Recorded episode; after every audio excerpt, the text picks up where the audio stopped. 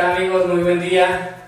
El día de hoy nos encontramos en eh, un capítulo más de nuestro podcast Formación a Distancia, a, distancia perdón. y el día de hoy contamos con la participación del doctor Rodrigo Tapia McClung, doctor en Ciencias de la Información Geoespacial por Centro Geo, maestro en Estudios Ambientales por la Wilfrid Laurier University de Canadá y físico por parte de la UNAM. Es miembro del Sistema Nacional de Investigadores en el nivel 1. De igual manera nos encontramos también con Mario Martínez Salgado, es investigador de la eh, Unidad de Investigación sobre Representaciones Culturales y Sociales de la Coordinación de Humanidades de la UNAM, donde trabaja eh, la línea Estudios de Población y Territorio. Es actuario por la Facultad de Ciencias de la UNAM, maestro en eh, Demografía y doctor en Estudios de Población, ambos por el Colegio de México. Es miembro del Sistema Nacional de Investigadores en el nivel 1. Les agradezco muchísimo el tiempo y les doy la bienvenida a su podcast. Muchas gracias. Muchas gracias, Carlos. Muchas gracias, Rodrigo, por la invitación. Perfecto. Bueno, quisiera empezar este, con el tema principal del podcast del día de hoy, eh, quisiera empezar, Rodrigo, ¿por qué en México ocupa los primeros lugares a nivel mundial en embarazos de adolescentes? Ah, bueno, es una pregunta más bien que Mario nos puede contestar porque él estudia más la parte demográfica. Bueno, pues, bueno, a ver, eh, cierto es que México ocupa eh, de los primeros lugares dentro de los países miembros de la OCDE en tasas de embarazo adolescente.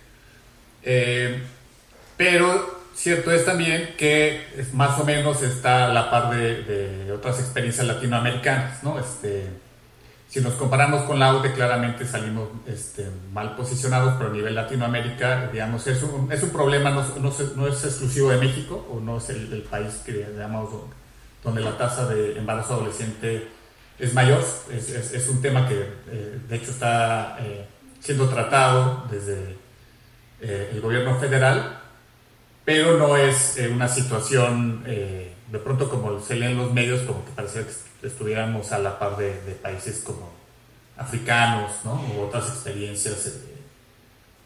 Entonces, sí es un tema, pero no, yo creo que habría que ponerlo un poco en la, en la, en, la dimensión que, que se requiere, ¿no? Perfecto.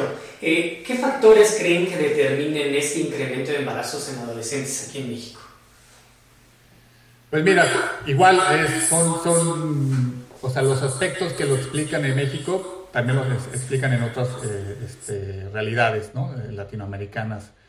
Em, por un lado es pobreza y violencia, diría yo, como dos grandes temas. Cuando hablo de pobreza hablo de bajo acceso a servicios de salud, eh, una escolaridad o precaria o, eh, reducida, em, eh, temas que tienen que ver con poblaciones indígenas, ¿no? Son, son situaciones que articuladas pues justamente nos entregan tasas de fecundidad en, niveles, en niveles altos, ¿no? El, el tema de la violencia, por ejemplo, está muy asociado con pues, los embarazos a muy temprana edad, ¿no? Menores de niñas. Este, estaba viendo justo en la mañana este, que el INEGI reporta cerca de poco más de 4.000 nacimientos de niñas de menos de 14, de, 14 años, ¿no? Esto hace más o menos como 11 nacimientos al día. Y no podemos pensar que eh, pues esos, esos embarazos fueron deseados o, ¿no? o consensuados sino simplemente hay un tema ahí de, de, violencia que muchas veces incluso tiene que ver con la propia familia, ¿no? Este, hombres dentro de la familia que, que, probablemente abusan de, de, estas menores, ¿no? Entonces, en, digamos como en dos grandes grupos, yo diría por un lado está el tema de la violencia y por otro lado están todas estas situaciones asociadas con pobreza que, que nos tienen en, en estas situaciones este, complicadas pues para un segmento de la población pues que no debería, ¿no? Este, ninguna mujer de menos de 20 años, este, bueno, ninguna mujer debería tener un, hijo que no desea, y menos las menores de, de 20 años, ¿no? Y yo creo que para, para ahondar en el tema, también hay una, como digamos, se junta eh, una temática cultural, ¿no? Hay ciertas zonas en las que ha habido como prácticas, usos y costumbres, por así decirlo, eh, de tener embarazos más jóvenes, ¿no? O sea, ciertamente hemos experimentado que ha habido como un uh, cambio en el, en lo que se llama la edad al primer embarazo, ¿no? Y que como que gradualmente ha ido en promedio aumentando, ¿no? Eh, a, a, lo largo de varias generaciones como que esa, ha habido un shift en, en esa edad, o sea, típicamente las mujeres o las, o las, o las personas están teniendo, siendo, volviéndose padres a edades un poquito más mayores que antes. ¿no? Pero, digamos, yo me acuerdo a platicar con mis abuelos o así, ¿no? Pues que e- ellos acostumbraban, uno, tener muchos hijos eh, y dos, tenerlos mucho más jóvenes, Claro. ¿no? Y en otras generaciones, una, quizá una o dos generaciones antes que yo, eh, pues primas o conocidas tienen o tuvieron hijos a los 16 años o a los 25 años, ¿no? Y ahora hay otras personas que han tenido hijos a los 35 o cerca de los 40, ¿no? Y entonces, bueno, hay ciertas zonas en las que, pues la, como decía Mario, un poco el acceso a servicios de salud, a educación y demás, ayuda a que tengan un poquito un cambio de mentalidad en qué es lo que quieren hacer, cómo lo quieren hacer, y en otras zonas en donde no hay, pues se quedan un poco con las prácticas que han tenido durante muchos más años, y entonces pues eso este, ayuda a, a que eso se siga, pues por decirlo, perpetuando, ¿no? O continuando.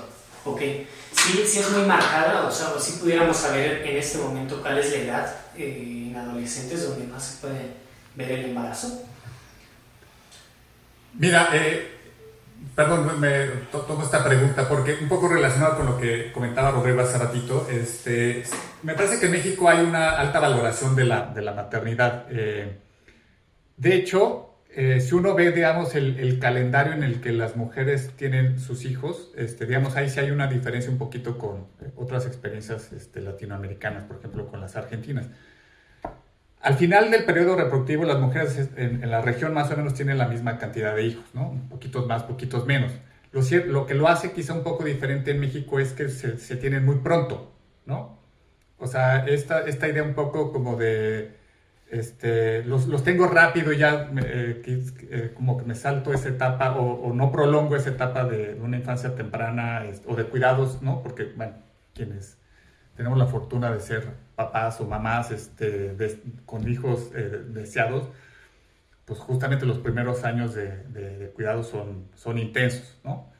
Este, en el caso mexicano es así, como que las, las parejas o las mujeres tienen hijos temprano y rápido, o sea, también rápido terminan, digamos, su, su, el crecimiento de la familia que, que desean, ¿no?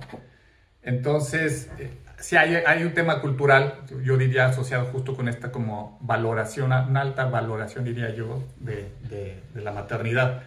Entonces, como se suele eh, medir este, este, este, em, el tema del, del- del embarazo en edades tempranas, pues justamente es mediante dos indicadores que igual ahorita Rodrigo nos va, vi que trae preparado un, un mapita que, hicimos hace un tiempo. Este es el porcentaje de, de hijos eh, registrados donde la mamá tiene menos de 20 años. 20 años. El otro es justo la tasa de, este, de fecundidad eh, del grupo 15 a 19, ¿no? Y son sobre estos dos indicadores sobre los que, por ejemplo, la, estrategia para la prevención del embarazo en adolescentes, pues actúa, ¿no? Es, digamos, son, son esas medidas que pues, está tratando de, reducir, en el caso de la tasa, a la mitad como meta para el 2030, y, eh, pero además también quiere o pretende eh, el, que no existan embarazos en menores de, de 15 años, ¿no? Entonces, cuando, cuando, se hace- cuando se habla de medidas de fecundidad, lo que se hace es justamente, digamos, hay varias medidas, las tasas por edad específica son una de ellas, y, y la tasa global de fecundidad, pues es, es justamente, digamos, ese, esa medida que es el número de hijos por mujer, que nos permite hacer como comparaciones este, entre países o regiones, ¿no? Y un poquito para andar sobre tu pregunta, o sea, lo que se puede saber es en qué rango de edades Ajá. hay que, eh, cuántos nacimientos en esos, en esos rangos de edades, ¿no? O sea, no podemos saber si hay más nacimientos en mamás o en mujeres de 17 años o de 19 años. porque son parte del mismo grupo etario. ¿no? O sea, podemos saber que sean de menores de que, creo que menores de 14, ¿no? Y después de 15 a 19, después de 20 a 24, Ok. 20 y entonces así como con rangos de 5 años, ¿no? Entonces se puede saber eh, en, esos, en esos grupitos, ¿no? En esas cajitas. Claro. Y no, se- no, no está más desagregado. Perfecto. ¿Pudiéramos ver esta parte del mapa que comentaba? Sí, claro. Mira, estos datos son... eh, es un ejercicio que hicimos hace unos años, como bien dijo Mario, Sí. y entonces este es un mapa que nos presenta a nivel municipio cómo es el porcentaje de nacimientos para madres jóvenes de menos de 20 años por municipio en México, ¿no? Y entonces tenemos una escala de colores que va de azules a rojos, donde los azules más intensos son menores que un 10%, que es, es de- deseable, está, bueno, deseable sería que fuera cero, Claro. pero no es indeseable, pues es un porcentaje bajo. Y un porcentaje preocupante es aquellos que son mayores de 25%, eh, por ciento, ¿no? Eh, y entonces, este, este mapa inicial, como lo vemos, nos muestra la distribución por municipios de los nacimientos de madres eh, menores de 20 años. Y entonces vemos que, por ejemplo, en el norte hay unos ciertos municipios que se acumulan que tienen valores muy altos, ¿no? O sea, por Coahuila, por Chihuahua, ¿no? Eh, ahora, esto puede ser un poquito útil para explorar qué es lo que está pasando a nivel municipio, pero también puede ser un poquito desviar nuestra atención porque hay municipios muy grandes o municipios muy pequeños. Claro. ¿no? Digamos, en, los- Baja California tiene cinco municipios, son muy grandes los municipios. Y si vemos un municipio rojo, pues nos podemos alarmar porque hay una gran cantidad de mujeres que están teniendo hijos muy jóvenes, ¿no? menos de 20 años. Pero cierto es que sí están en, en un color rojo y tienen un porcentaje mayor del 25%, pero eh, digo, llama la atención porque esa distribución de los colores en esa escala es, es, eh, o puede ser un poquito engañosa a veces. ¿no?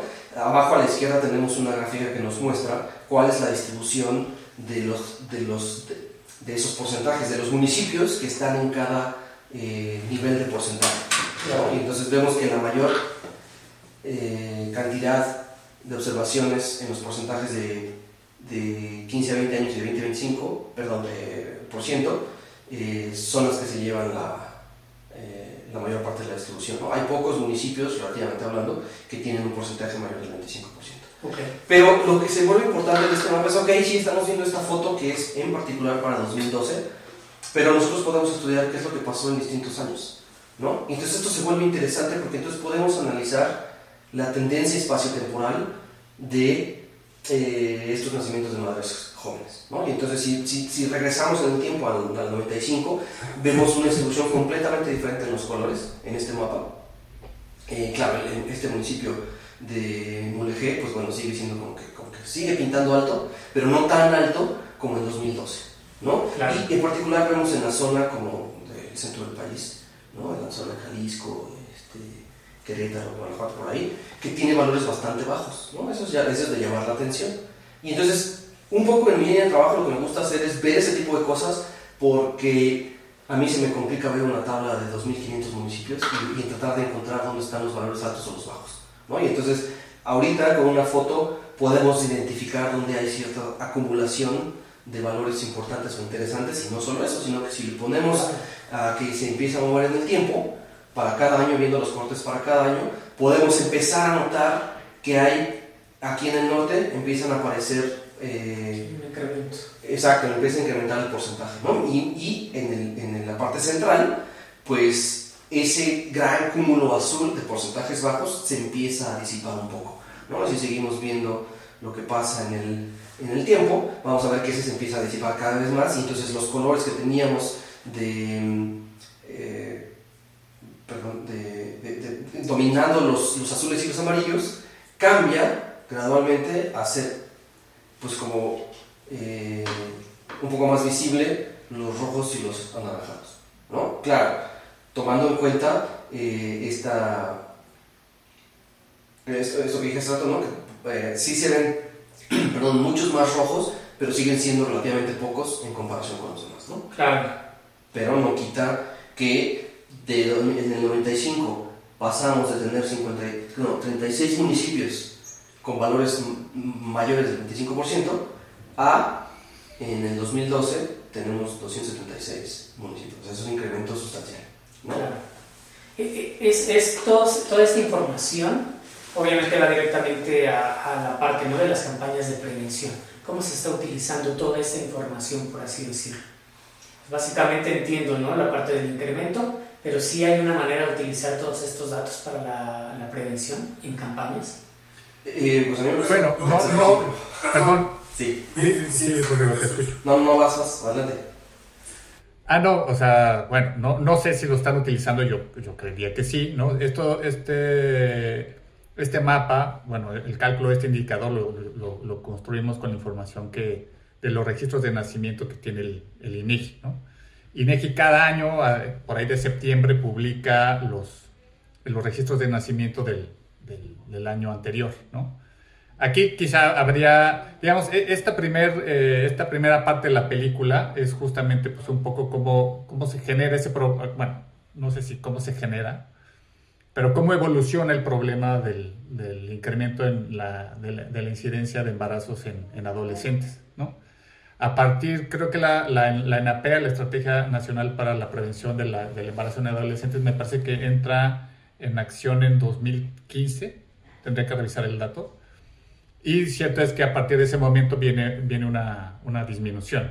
Que hay, hay un, digamos, eh, retomando un poco la, la parte esta de, violencia que, que, mencionaba al comienzo, este, viene, viene bajando, baja, va bajando lento, digamos, la incidencia de embarazo en la, en la adolescencia, eh, pero eh, justamente por el em, por condiciones asociadas al, encierro durante la pandemia, ¿no? Las, este, hay un ligero repunte, ¿no? Entonces, digamos, la pandemia, este, pues parece ser que, pues, eh, pues al, no, al no ir a la escuela, al estar encerrados en casa, este, pues también si lo pensamos, pues la conversión hospitalaria probablemente tuvo que, este, impactos en, pues que se dejaron de atender eh, cuestiones que tenían que ver a lo mejor justamente con la, con la promoción de de, actividades o, campañas que tuvieran que ver con eh, evitar embarazos en la adolescencia.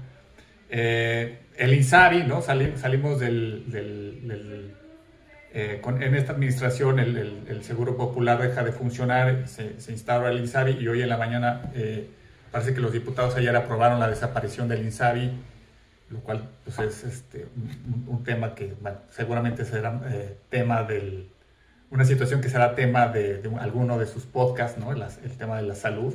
Pues todas estas condiciones, pues justamente hicieron que hubiera un, repunte. Entonces, quizá en algún momento donde tengamos tiempo, tanto Rodrigo como yo, pues podamos retomar este, y hacer el, ejercicio con los datos, porque los datos están disponibles y, es relativamente sencillo trabajar con ellos, ¿no? Este, el, el INEGI, uno puede descargar las bases de datos, o tiene una, una herramienta que son este, unas tablas interactivas en donde uno puede seleccionar este, la, información que quiere y acomodarla eh, de acuerdo a sus necesidades y pues, estos datos seguramente fueron consultados y trabajados para la elaboración, para la medición, para la, evaluación de, de, la NAPEA ¿no? y eh, seguramente para hacer los, los ajustes correspondientes. Ahora, lo que sí es cierto es que las dinámicas que ocurren a nivel municipio no necesariamente nos pueden decir o pueden generar una política pública para ver cómo atacar el problema en específico en ese municipio. Porque, por ejemplo, estábamos viendo que hay un municipio que es muy grande, ¿no? Pero ¿en dónde están las localidades y en qué localidades tenemos embarazos adolescentes y en cuáles no? Eso no lo sabemos con los datos que podamos obtener del INEGI, ¿no? Porque no están desagregados a ese nivel. Entonces, lo que sí se necesita es que alguien que esté en el medio y con el interés de, este, de, aplicar este tipo de resultados para la elaboración de una política pública, además tiene que conocer pues como las condiciones locales del municipio donde se quiera eh, aplicar. ¿no? es lo mismo eh, las circunstancias y lo que pase en Guanajuato que en Coahuila, que en Yucatán, ¿no? que en Chiapas. Entonces, eh, sí sería interesante poder bajar a, la escala de este análisis pues a, a GEPS o a manzanas o algo así, pero digamos, esos datos no los tiene INEGI abiertos, ¿no? Tal vez se puedan conseguir como una consulta en el laboratorio de microdatos o algo así, pero eso pues ya es como este... Es, es, un poquito más complicado, es como pedir datos por transparencia. ¿no? O sea, se tarda un poco más eh, y no necesariamente eh, existen como los necesitamos, ¿no? Claro. Entonces, que yo sepa así directamente... Eh, digamos, no nos, no nos preguntaron si podían usar estos resultados para, para aplicar la estrategia, ¿no? pero a lo mejor eh, otros grupos de investigación o la misma eh, sector salud pues ha hecho un análisis parecido y se ha dado cuenta de, de esas cosas y bien, como dice Mario, sería interesante ver, eh, este mapa que presentábamos está del 95 al 2012, ¿no? sería interesante ver qué ha pasado en los, en los últimos 10 años, digamos y ver la comparación de si, si ha habido un impacto de esta, de esta iniciativa eh, y se ve de, de manera gráfica en el, espacio y en el tiempo cuál ha sido ese impacto. Claro, sí, porque es bien interesante viendo el mapa la parte de eh, literalmente por municipios. Pueden estar juntos un municipio, en este caso azul, por así decirlo, y al lado prácticamente de, de un municipio en color rojo, ¿no? Entonces no es este, meramente, o puede ser directamente del municipio, de la parte, como bien lo mencionaba, ¿no? La parte de la cultura, la parte de la educación, o sea, son muchísimos factores, ¿no? Que, que básicamente hasta cierto punto es complicado determinarlos al 100%. Sí, totalmente. Y además hay cosas que, que tenemos ciertas unidades de agregación en las cuales podemos hacer los estudios y los análisis, ¿no? Pero lo, lo que es cierto es que la dinámica en, por decir, las fronteras entre esos dos municipios que tú dices, el rojo y el azul, pues no necesariamente son tan diferentes, ¿no? Simplemente es que eh, en, en, uno de esos municipios se registraron más los nacimientos adolescentes y en el otro probablemente no, eh, pero no quiere decir que las dinámicas ahí eh, a nivel cultural o social pues sean totalmente diferentes, ¿no? Claro. También. Bueno, y, otro dato, digo, probablemente menos atractivo para, eh, eh, diría yo, quizá para el público en general, pero sí para quienes trabajamos con, con este tipo de datos es justamente qué registro tomas, ¿no? Este, porque, por ejemplo, con en los registros de nacimiento tú puedes saber cuál es el lugar de residencia habitual de la mamá, puedes saber el lugar en donde ocurrió el, el, el, nacimiento, este, o tienes el lugar en donde se registró el, nacimiento. Muchas veces coinciden el lugar de, registro y el lugar de ocurrencia, pero muchas veces, pero otras tantas no, ¿no? Entonces, este, pues a lo mejor, este, digo, no, no, tengo idea cuál es el, municipio que se encuentra al norte de Mulegé, pero a lo mejor una localidad que está, pues ahí en el Lindero, este, es un nacimiento que se registró ahí, pero en realidad la mamá, este, es del municipio que está al norte y, parió en el norte. O sea, es justo como, o sea, dónde y cómo este, tomas la medida, eh, el, bueno, sí, los, los, datos, pues para construir los indicadores. Al final del día arrojan diferencias minúsculas, ¿no? Si tomas el lugar de ocurrencia o el lugar de registro, pero sí son cuestiones que uno debe tener como muy claras, son decisiones que uno como investigador debe tomar y obviamente pues hacerlos explícitos en las, en las investigaciones, ¿no? A mí me gusta más, por ejemplo, este, pues, considerar el lugar de ocurrencia, ¿no? O el año de ocurrencia más que el, año de registro, porque justo el otro día veíamos con Rodrigo que en 2021 se, se registraron nacimientos que ocurrieron en el 80, ¿no? Por ejemplo. ¿Por qué? Quién sabe, ¿no? Pero ahí uno puede este, identificar estas situaciones, ¿no? Este, no, no, es, no es extraño, pues, ¿no? Este, tampoco digo que sea una, una regularidad o, o normal, pero si hay estas situaciones, ¿no? Cuando trabajamos con el año de registro, podríamos estar tomando o considerando situaciones que no necesariamente ocurrieron en la proximidad, ¿no? Es, ese año o el, anterior, ¿no? Pero bueno, son, son, son detalles este, de, pues, del cuarto de máquinas, ¿no? Que estamos aquí aprovechando este, esta oportunidad por, también para poner, ¿no? Este, el, el, tema sobre la mesa, pues porque justamente también tiene que ver, creo yo, un poco como con la forma en la que se recaba, se recaba la información, ¿no? Una tarea bien complicada, ¿no? Pero bastante interesante. Sí, no, y además pues, cualquier decisión que tomes te la critican. Sí, o sea, si, uno quiere criticar un artículo, donde más fácil a uno le puede dar es pues, por las decisiones que uno toma en términos metodológicos, ¿no? ¿Por qué hiciste esto y no aquello? ¿no? Perfecto, Mario. Pues, Mario, este, Rodrigo, les agradecemos muchísimo el tiempo que estén, eh, que le están dando a este espacio eh, de nuestro podcast. Les agradecemos muchísimo y estoy seguro que hay muchísimo material para otra, para otra sesión, que estemos juntos por acá, que nos acompañen y agradecerles nuevamente. Claro que sí, no, muchas gracias a, a, ti, a Mario, por, por, aceptar también esta invitación. Y pues nada más quiero hacer como un, breve cierre e invitar a quien esté escuchando este podcast a que se dé cuenta de que hay una manera bien interesante de poder mezclar materias que inicialmente uno puede pensar que no tienen nada que ver, ¿no? O sea, demografía con datos espaciales y datos espaciales y espacio y tiempo. Eh, aquí presentamos una muy pequeña eh, manera de, demostrar la evolución de datos demográficos en tanto en, el territorio y en el tiempo, ¿no? Y entonces eso se vuelve bien interesante y pues si hay alguien en el, en el público escucha que, que, le llame la atención, pues que no deben ponerse en contacto con nosotros. Eh, ya, ya pondrán ahí nuestro contacto. Claro. Y este, pues ojalá que tengamos algunas. alguien que nos contacte para dudas de cómo hacer una visualización, cómo analizar esos datos o cómo acercarse a los problemas demográficos o cómo estudiarlos desde la perspectiva espacio-temporal o etc.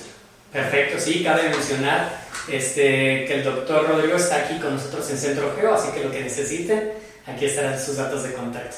Mario, muchísimas gracias y este, esperamos verte pronto.